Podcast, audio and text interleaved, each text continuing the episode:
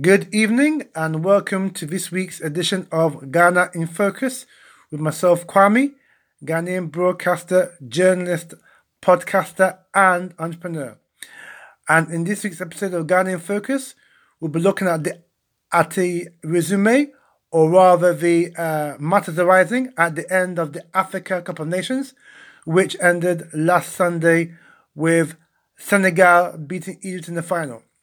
And so, be- before we get into that, just a quick reminder that uh, this podcast was made possible by Buzzsprout.com, who gave me all the information and tools that I needed to start this podcast called Ghana in Focus.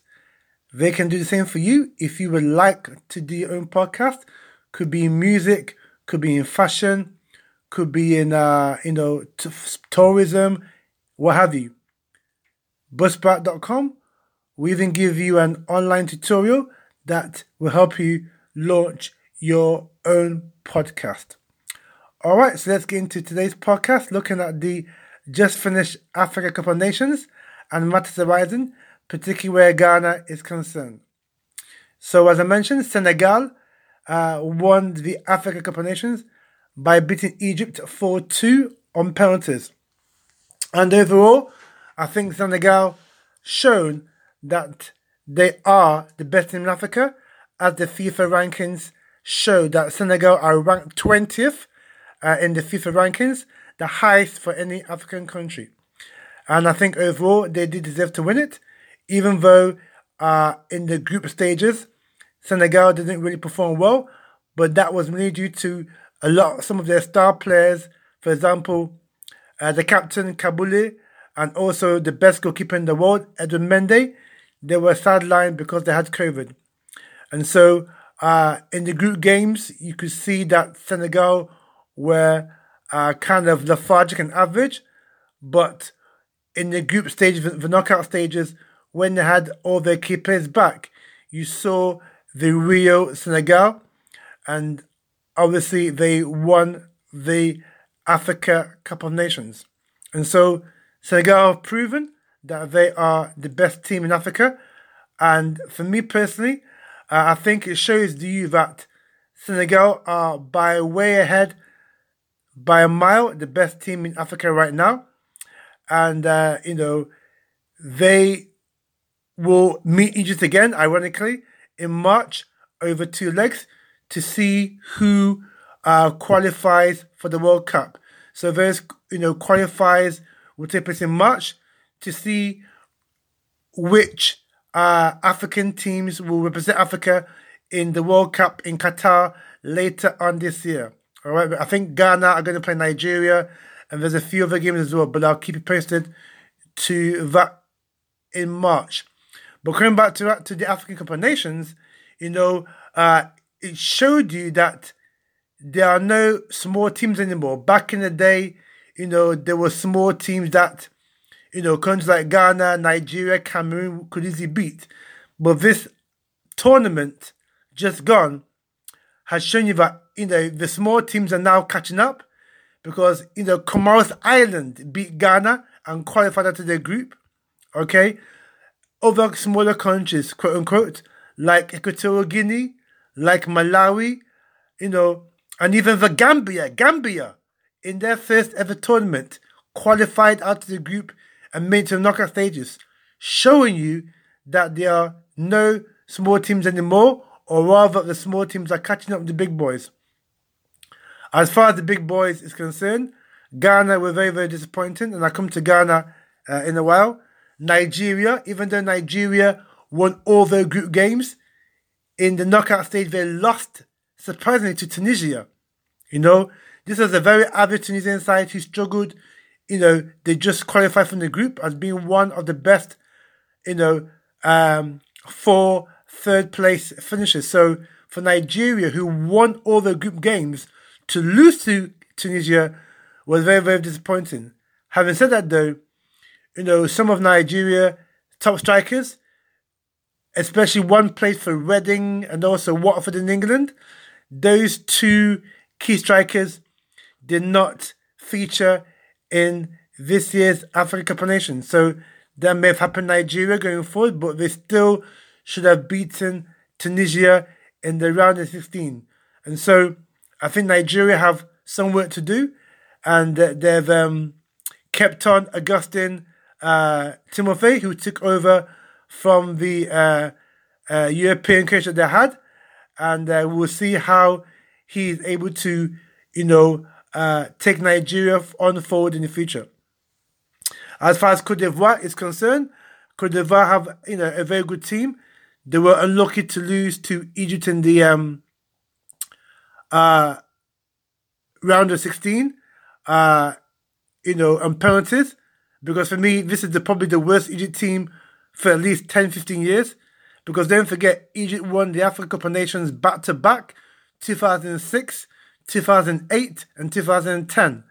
And they had very, very good players in that team, particularly things like Mohamed Aboutrika and other players who were at the top of their game around about those times. But this Egypt team for me is, is a one man team in Mohamed Salah. Salah is by far the best player in Egypt right now.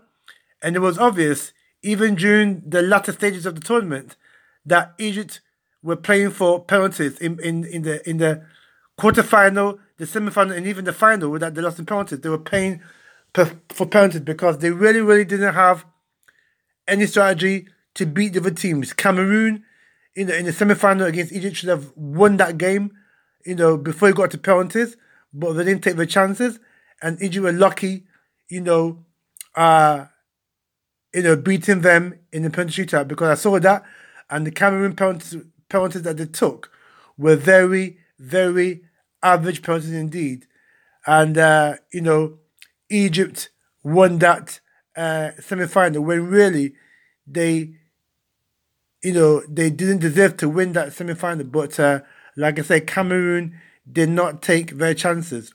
And so Cameroon, you know, they also have a good team as well. Abubakar was the tournament's leading scorer. I think he scored about six or seven goals, which is a very, very good uh, return. Uh, Cameroon have a good team. Cote d'Ivoire have a good team.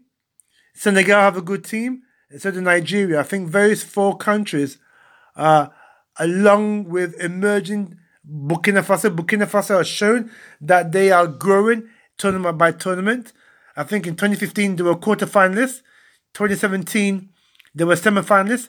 2019 they were also semi-finalists, and now 2021 they also semi-finalists, but lost to um, Senegal in the semi-final. So Burkina Faso are becoming a very, very strong team indeed.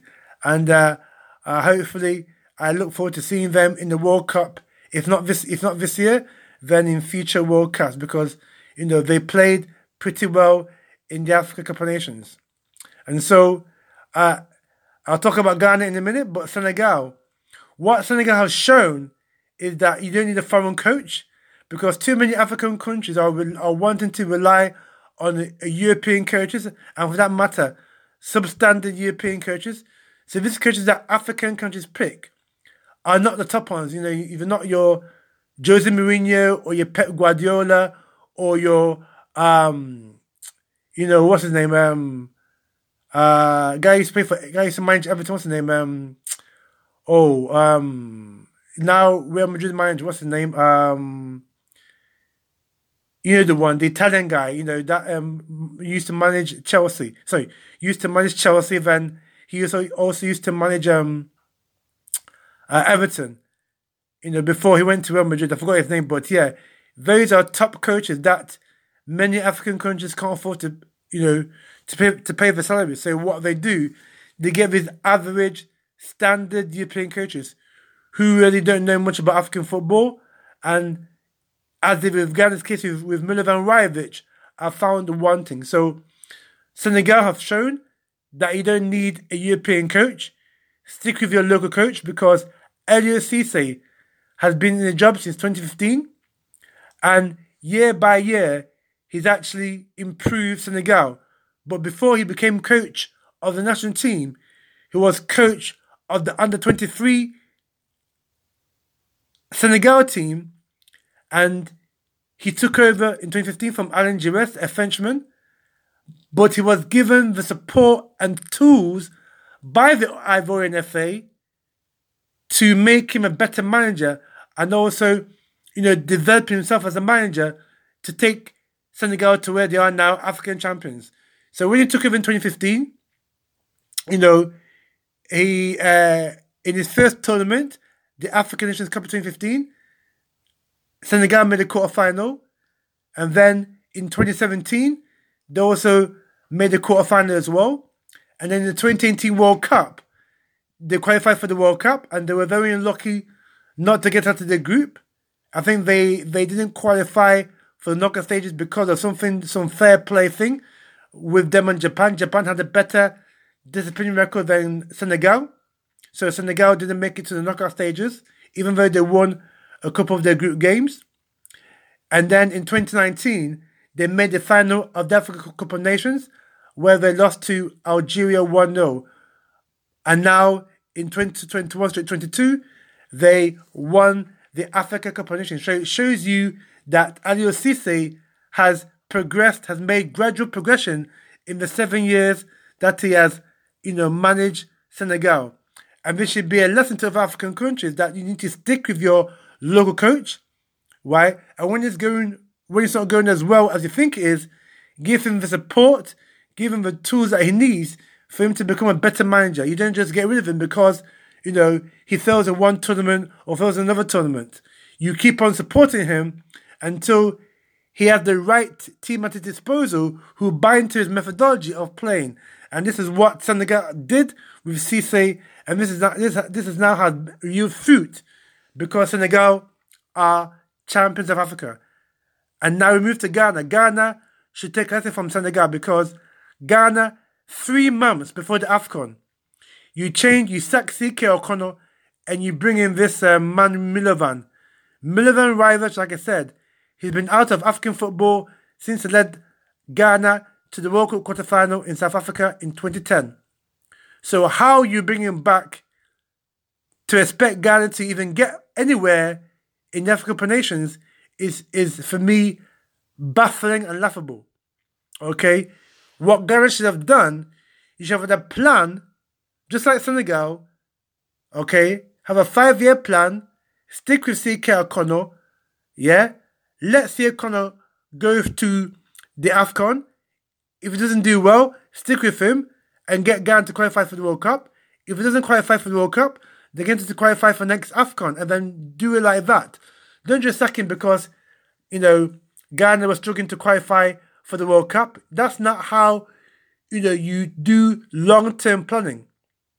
And so you have to stick with the coach and then support the coach and give the coach, you know, the tools that he needs to become a better coach and also, you know, have a better, you know, pool of players that can produce the results. Just like Senegal. Senegal now have a golden generation led by Sadio Mane, uh, Kaboul, the, the, the defender plays for Napoli, and also the world's best goalkeeper in Edouard Mendy, who plays for Chelsea. So that's the spine of the team. And that Senegal team has built around those three players. And this is what Ghana has got to do going forward. You've got to build a team around core players. And like I said in the last AFCON that I did, you need to, Ghana needs to build its key players or its team around key players like Thomas Partey, like uh, Andre Ayew, who's still he's 31, but he's still got a lot of experience and has got a good three or four years to go. And also the young uh, potential uh, next Abedi Pele of Ghana, uh, Mohamed Kudus. So if Ghana can build a team around that and then get a local manager to to allow these players to express themselves, then I think Ghana will do very, very well in the future. And I'm happy to announce that Ghana has appointed a local Ghanaian coach in Otto Addo, who has had a lot of experience at Borussia Dortmund in Germany and will bring that experience to Ghana and will serve Ghana very well and also the technical director of the Ghana football team now is former Newcastle and Brighton manager Chris Hughton. Chris Hughton will bring a lot of experience gained in the Premiership and also managing uh, in England as well. He will bring that to fruit in Ghana, and we hope that you know, those two are able to work together in order to produce, you know, a strategy and a plan that can help Ghana going forward. So all in all, I think it was a very good uh, African Cup of Nations, and I think the best team Senegal won, and they deserve to win going forward. And so going forward, you know, let's hope that the African nations learn from Senegal's example and use a local coach, you know, an indigenous African coach, and also give him the tools and resources that he needs to improve himself and develop himself as a coach so that, you know, the results will come. Because if you back your coach by giving him all the tools and resources necessary, as Senegal have proven, the manager will deliver. Okay?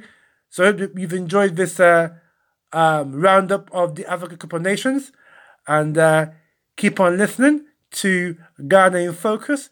We intend to bring you a lot more content from Ghana, including how to buy land in Ghana, how to buy a house in Ghana, and also exploring some business and investment opportunities in Ghana. And so for myself, Kwame, uh, thank you very much for listening, wherever you are listening to this podcast. And we will see you in the next edition of Ghana in Focus.